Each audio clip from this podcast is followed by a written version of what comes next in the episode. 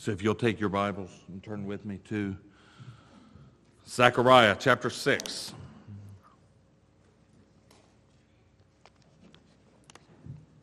This is the last of those eight night visions that Zechariah's had and that we've been looking at together. Remember the state of the people of God. They are in shambles. They're in a ruined city. The temple is stalled. It's, the work has not been completed. Uh, they have enemies on every side. They're in a sad state. And so this eighth vision is designed to generate hope within us, fuel our faith. When everything else, when circumstances look to shatter, and overwhelm us? When everything seems to be against us, that you should just give up, just walk away. When the crisis that we face are, seem overwhelming. Sometimes those crises are sudden trials. They come upon us. We're not expecting them. Sometimes they're slow, chronic, pain and suffering in the life of God's people. They're there for a long time. How do you find hope in these? Where do you find strength to carry on?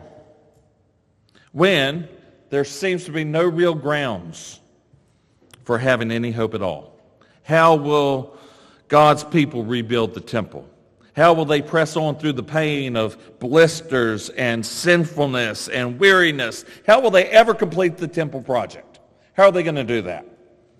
How are they going to fight off the paralysis of fear, knowing their neighbors hate them and love to see them annihilated? How are they going to press on? How are they going to continue? How are they going to persevere on a path of obedience towards God when that path does not take them through quiet waters? And peaceful valleys. It's a barren desert. There's no water, there's no relief, and it hurts. Everything seems to hinder them, not help them. What's going to generate a faith that is sustained and perseveres through crisis, immediate crisis, through those long, prolonged crises? What's what my brother spoke of in the introduction clinging to Christ. How do you cling to Christ uh, uh, amidst constant turmoil and hardship, unrelenting hardship? How do you cling to Christ? Well, Zechariah answers that for us. And it may be surprising. Zechariah's answer is actually the doctrine of God. Who is he? What's he like? Knowing God. That is going to be the sustaining element. Nothing but God. Who he is, as revealed in the scriptures, his character, his person, his nature, nothing but God will help you persevere when those trials come when you are empty, when you do not have strength of your own. You need God. You need to know who He is and look to Him. And so that's what we're going to see today. Verses 1 to 5, uh, the reign of God. 5 to 8, the reliability of God. And verse 8, the rest of God. So look at the reign of God, the reliability of God and the rest of God. I'm going to start reading in verse 1 and we'll read through verse 8. Again, I lifted up my eyes and saw, and behold, four chariots came out from between two mountains, and the mountains were mountains of bronze. The first chariot had, a red horse, had red horses, the second black horses, the third white horses, and the fourth chariot dappled horses all of them strong. Then I answered and said to the angel who talked with me, What are these, my Lord? And the angel answered and said to me, These are going out to the four winds of heaven, after presenting themselves before the Lord of all the earth. The chariot with the black horses goes towards the north country. The white ones go after them. And the dappled ones go towards the south country. When the strong horses came out, they were impatient to go and patrol the earth. And he said, Go, patrol the earth. And so they patrolled the earth. Then he cried to me, Behold, those who go toward the north country have set my spirit at rest in the north country. The reign of God, the reliability of God, the rest of God. Notice the reign of God. This vision starts out with four chariots. You notice those?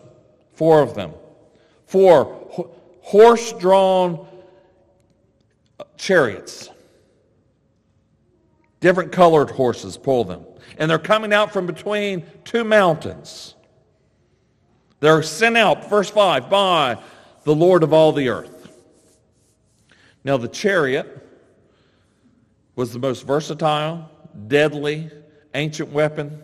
It had been used by the Babylonian hordes. They recognized that. It was, if you will, the biblical equivalent of the F 15 fighter jet. It's agile, destructive, deadly, and devastating in its effects. Zechariah's vision, though, starts out right out of the starting blocks, right, with this unmistakable military imagery of these chariots coming out. Only this time, it's not the Babylonians who are behind the chariots. It's not the Egyptians. It's God, the sovereign Lord of heaven and earth. He is who dispels these angelic troops to go out for his purposes, to do his good will for his glory and for our good in the world. So, this military picture, and then he links that military picture with another picture. These two big bronze mountains. Remember what the central issue is in Zechariah? What's been taking place? What's been going on? The central problem, the, God's people need to finish the temple. And that helps us understand the significance of these two bronze mountains.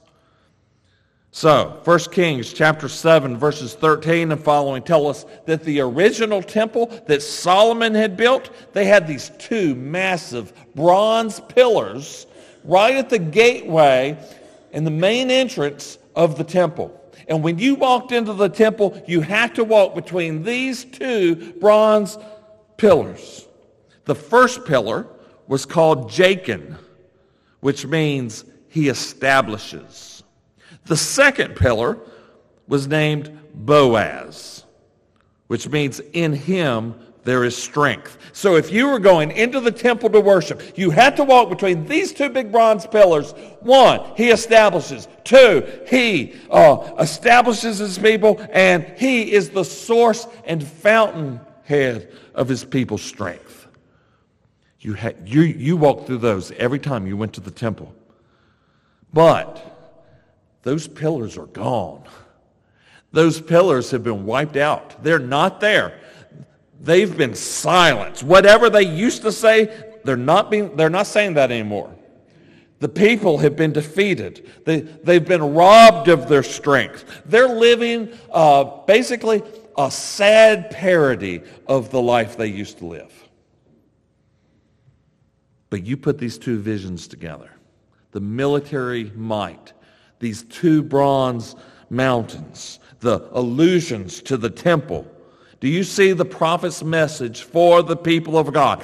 He is saying to, to them, yes, those earthly pillars, Those pillars of bronze, they may be gone, but let me pull back the veil for you so you can see just for a moment, let you see what the sanctuary of heaven is like, where my throne is. And my throne is established. Here is the gate. Here's the entry into my sanctuary in glory and immense, immovable power in which Jachin and Boaz, they were just echoes. Just echoes now towering over Zechariah, mountains of bronze. Not pillars, mountains of bronze. Vast, unassailable, massive mountains. Peaks lost from the, I mean, the peaks of these things are in the clouds. You can't see the tops of these things. It is demonstrating visually for Zechariah whatever uh, the appearance, whatever uh, the contradictions that may seem in the circumstances in which they live in. Jerusalem lies in utter ruins. The enemies of God's people surround them on every side. Zechariah is to understand that the Lord does in, indeed establish his people, that he remains their strength, even if Jachin and Boaz are gone. God remains their strength. Nothing can shake the fact that he will care for and protect his people. And so to prove it, he deploys these chariots, the chariots of heaven's armies, to go out from his presence, to do his holy will in the world. What we have here is the, it, it, it's very similar and uh, maybe the equivalent of 2 Kings chapter 6, verses 11 through 23. Remember the story of Elisha's servant? The king of Syria has, has some trouble with Elisha. So the king of Syria sends his army to take and over, uh, to take the prophet of God. And so they surround Elisha. And they have his tent surrounded. And in the morning, uh, Elisha's servant goes out. And you can imagine him wiping sleep out of his eyes and looking around the mountains. And he sees the king of Syria's army. They've surrounded them. Him, the old prophet of God. And so Elisha, though, he reports it to Elisha, and Elisha just simply says, Do not be afraid. There are more for us than are against us. Remember that story? And then Elisha prays that the eyes of his servant would be opened up and that he would see. And when it, his eyes are opened, and when he looks around, he sees, right, these heavenly hosts and chariots blazing with fire, and they are outnumbering the enemies of God's people. Zechariah's vision is, is that, right? So take a look around you. So you see the rubble and the ruin of this wrecked and fallen city. Take a long, hard look, right, at your enemies. Take a long, hard look at your inadequate resources and, and your own failures and see them and know them. No, yes, you've got trouble all around on every side and you've got trouble in your own heart. Take a good, hard look at all these circumstances, but then you hear the word of God say, do not be afraid. There are more for us than are against us. John paraphrases the same sentiment anyway when he says, He that's in you is greater than he that's in the world. And that's a message that we need to hear. It's that the Lord reigns. That is the point. That history belongs to him. That trials, even the trials that come, um, they are his servants and they are deployed. Even when they come in sorrow and, and are hard in our lives, they are deployed to accomplish his purposes. And we need to pray. That we would pray like Elisha did for his servant. Lord, would you open our eyes? That we would see the truth behind these circumstances. We see the truth behind these difficult things. Uh, that, Lord, and just as Elisha's servant saw these chariots of the Lord deployed in the, the defense and protection of his people, the Lord, he, is, he reigns. He has not been dethroned. There are more for us than against us, even when it seems the opposite.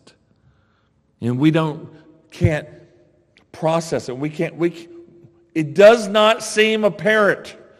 The truth is, there are more for us than against us. If you're a believer in Jesus Christ,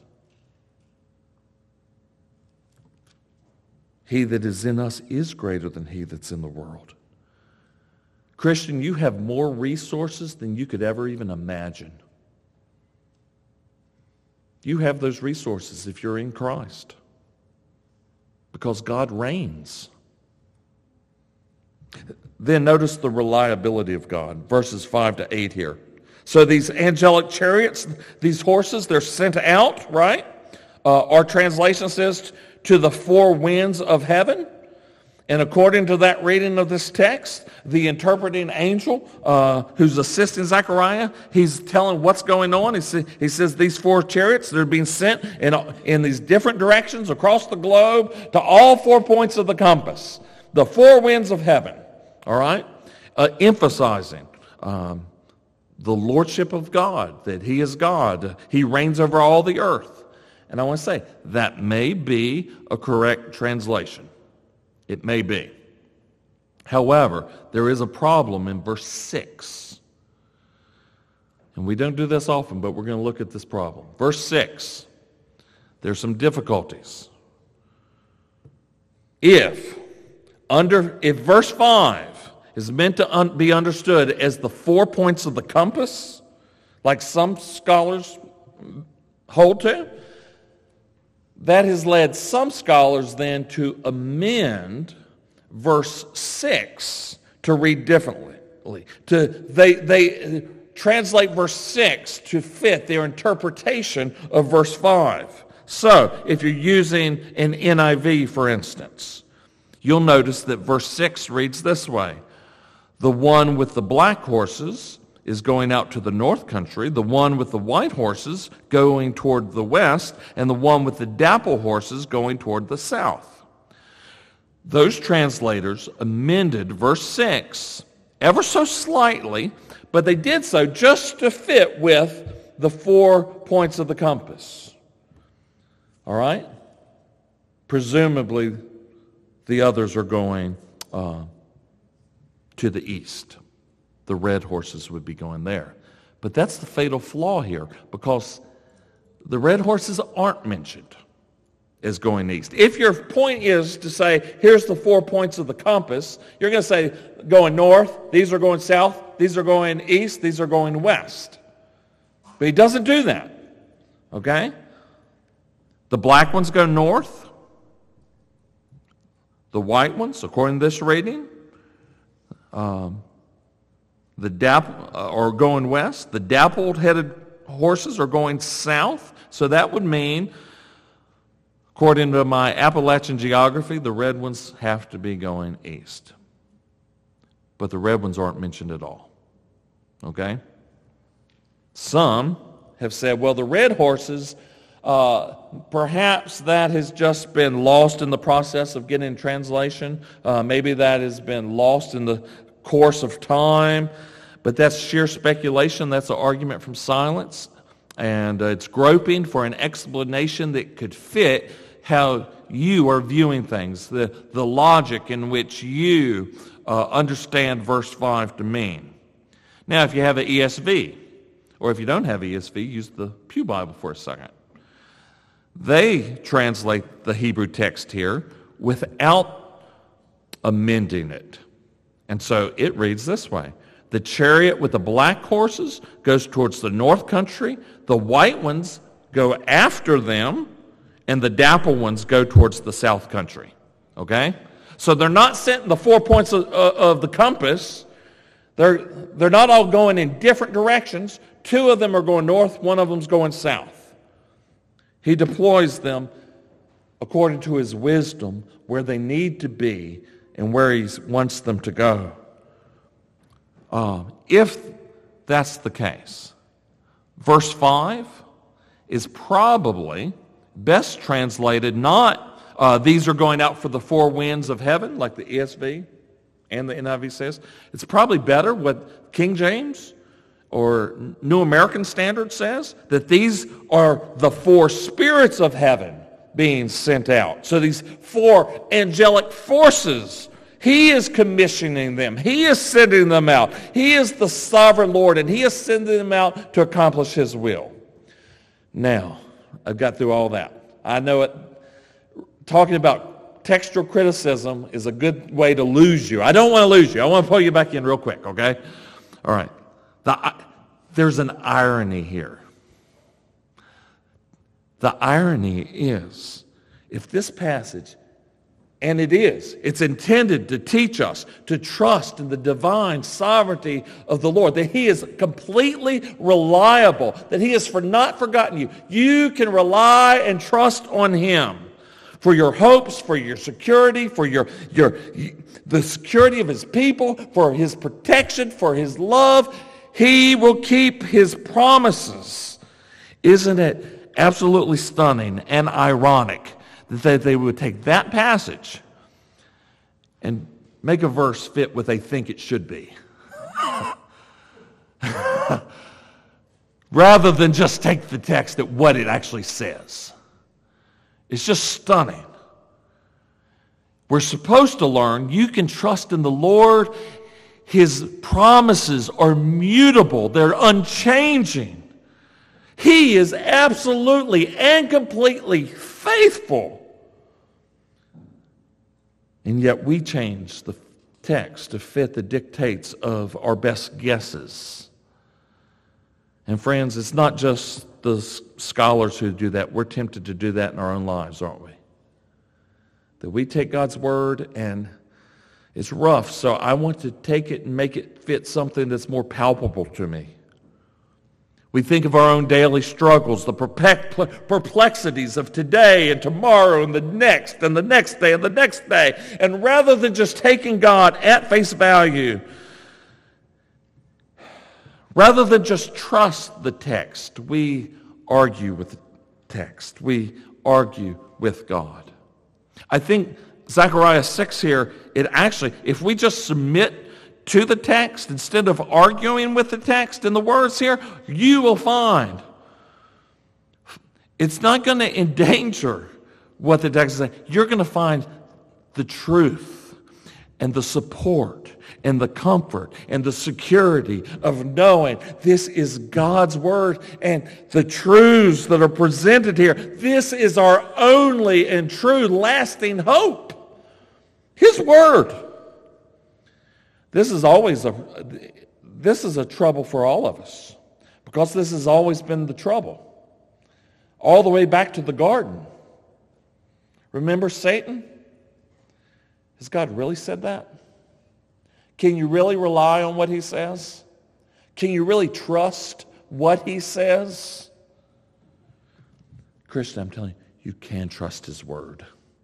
You can trust. He's utterly and completely reliable. It's His Word. It's true. It's unchanging. You can trust Him, okay? He reigns. He is utterly reliable. Now look at the rest. God's rest. The rest of God. So these four colored groups of horses we see. I wonder, do they ring a bell? Scholars among you. Do these ring a bell?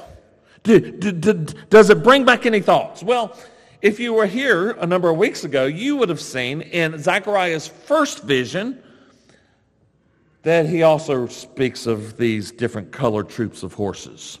Chapter 1, verses 7 through 17, he sees a similar vision. Only in that instance, they're not sent out to, uh, well, when they are sent out, they're sent out to do reconnaissance. They're checking their what's going on across the globe. Remember, they come back, they report to God. This is what's going on. The world is at rest. The nations are at rest. there in verse 15. And when they, the report that the nations are at rest gets back to the Lord, the Lord is exceedingly angry. The quiet rest of the nations, it is a self-assured, self-reliant, arrogant rest. They are resting in their own self-sufficiency, in the security that they think they have provided for themselves. These are the nations that oppose God. They oppose the worship of God. They oppose the people of God. Their rest is provoking the Lord of hosts. And so he promised in that first vision that there would be judgment. And now, in the last vision of these eight, these four troops, these colored horses, now their mission is not reconnaissance, it's action. These chariots, they go out. These weapons of war. God's enforcing the ju- justice, the, the, the, uh, he's defending his people. He sends them out. The two troops, the black and white, they're sent to the north. Think of just where the north, uh, what's north of Israel? It's where Assyria came from. It's where Babylon came from. And they descended upon the people of God. Uh, the other troop sent to the south, the, the dapple horses, they go to the south. This is where the other, the ancient enemy of the people of God, Egypt, dwelt. And here's the Lord and he's utterly reliable. He keeps his promise. In the first vision, he promised the justice and he promised vengeance upon them. Now, in the last vision, it's coming to pass. And now it's not the nations who are at rest, and that it's a false rest, right? It's not a real rest. It's an imagined security. It's a imagined security based on their own pride. Now, what do we see in verse 8? It is God his spirit who is at rest. Justice is done. God's people are protected. His promises are kept. His spirit is at rest here. And that is the foundation, friends, for all of our hope, all of our security in the midst of trials that are seemingly impossible here. It's the serene rest of God. God is unperturbed. He is not bothered by these trials here, or is he? They don't affect him. He, he's not troubled by them. They might bother us. They may trouble us. They may be overwhelming to us. But God, in his wisdom and providence, is unsurprised. And he is at perfect rest every step of the way. He's saying, don't be scared. You returned exiles. Don't be scared. You who are dwelling in the ruins of a broken down Jerusalem, don't, don't fret that. Do not concede defeat to your enemies. Don't, you don't sign one uh, little truce with them. You do not give in to the enemy. You don't do that.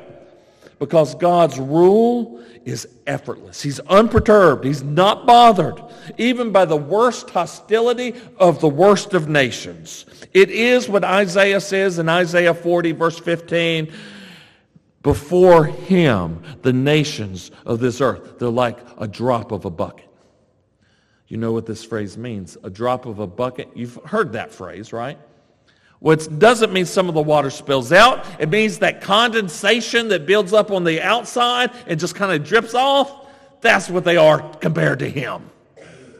It is what Psalm chapter 2 verses 4 to 6 says. The one who sits in the heavens laughs. He holds them in derision. He has set his king, his son, the Lord Jesus Christ on Zion, his holy hill, and he will reign forever. And friends, isn't that the message of the book of Revelation? he reigns. He, the, the Lamb wins. And the book of Revelation builds on these very image, the imagery that's given here in Zechariah. In Revelation 6, seven seals are opened, each of them describing a different facet of judgment, the judgment of God on a rebel world. And each one of those judgments comes, remember, with a different colored horse a white one, a red one, a black one, a pale one. And when you get to Revelation 19, verse 11, well, there's a rider on the white horse. And he's identified in such a way that makes every struggling, suffering Christian, it makes our hearts leap and sing for joy amidst all of our trials. Revelation chapter 9, starting at verse 11, says, Then I saw heaven opened, and behold, a white horse. And the one sitting on it is called faithful and true. And in righteousness he judges and he makes war. His eyes are like a flame of fire, and on his head are many diadems. And he has a name written that no one knows but himself. And he is clothed in a robe dipped in blood. And the name by which he is called is the Word of God. And the armies of heaven, arrayed in fine linen, white and pure, are following him on white horses. And from his mouth comes a sharp sword with which to strike down the nations, and he will rule them with a rod of iron. He will tread the winepress of fury of the wrath of God the Almighty. On his robe and on his thigh, he has a name that is written King of Kings and Lord of Lords. Zechariah sees. And this is a message of comfort and encouragement to a suffering, hurting people amidst the rubble of Jerusalem. And the Bible unfolds and it carries that out, doesn't it? In the entirety of biblical revelation is this message of comfort for all the hurting people of God in every age that Jesus Christ, He rides forth to defend His people. It is Christ Jesus Himself who subdues the nations with the word of His mouth. He is the King of kings and Lord of lords. He is the secret that changes everything, right? So how do you keep going? How do you keep going? When people hate you, how do you keep going? You remember he sits on a white horse and he rides forth to conquer. How do you keep going when tomorrow is going to be here in 24 hours and you don't even have strength for today? How are you going to have strength for tomorrow? You remember the King Jesus. He's the King of kings and Lord of lords, and he has triumphed. And how will you press on? How are you going to fight your fight with sin, the sin of your own heart? How are you going to fight that when you don't know, all you seem to know is failure? You got, you got temptations on every side. You remember that whatever spiritual forces may be there and, and, and are that tor- turmoil and that war is going on, you remember this. The Spirit of God is at rest. They don't face him. They might faze you, but they don't face him. He will defend you. He will defend you. He will protect you. You will be kept by the power of God for salvation, ready to be revealed at the last time. He knows what you need. He knows perfectly, and He'll give it to you. And we need, He knows we need to be reminded about that. He knows that we need to be reminded that He reigns, that Jesus Christ is Lord. Christians, we need to constantly be reminded of that. Well, let me just make an evangelistic plea at this point. if you're here and you're not a Christian, you're not a believer, whether you're the youngest child in this room or whether you're the got a hoary-haired saint like me, if you're not a Christian and you know you have no relationship with saving relationship with God, you do not know that your sins are forgiven, you do not know any hope. And all you do is fight in this world and there's never relief. I want you to understand what this passage means for you. It means that if you will not have Jesus save you and rescue you, you will have him to judge you, to condemn you. He will fight against you with the word of his mouth. He will conquer you. You will not stay neutral. There is no Swiss Switzerland in spiritual matters. If you will not have him save you, he will judge you. The happy victory of, of his that is given in our hearts, if we, if we will not share in that and receive that by faith, if we will not receive by faith what he has done for us in Christ, we will not know this sweet victory we will know his terrible wrath.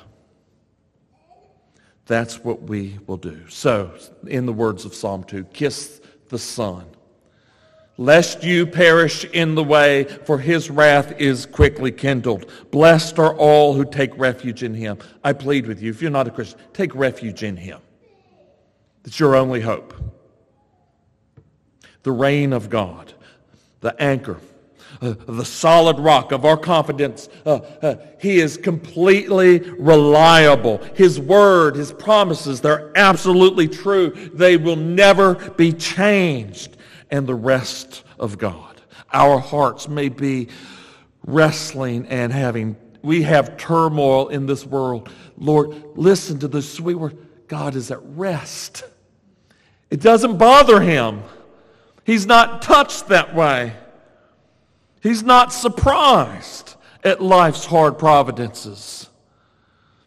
Our God remains serene and omnipotent in his rest because his Son, our Lord Jesus Christ, has conquered and he reigns over all things and he governs by his sovereignty for the good of his people and for his greater glory. And I pray that God would bless his word to us this morning. Let's pray. Father, we thank you for Jesus who sits on the throne and is the King of kings and Lord of lords. Help us to rest in your marvelous sovereignty. When all around us, when all the circumstances, when a world is filled with brokenness, says otherwise. Teach us from your word today. Lord, for those who are not believers in Jesus, would you open the, their eyes, just like Elisha's servant, would you open their eyes to see their great need is Christ? Bring them to Christ. May they see in Jesus everything that they need for safety and salvation, for protection. And may they run to him knowing that He will save them. Lord, would you grant that this victory in our hearts would be present, that we know and trust in you.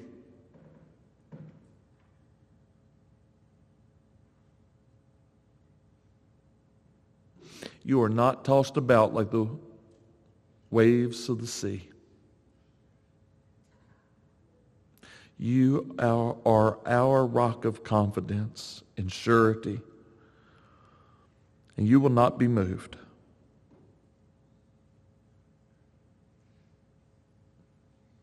Hear us as we pray, as we cry to you.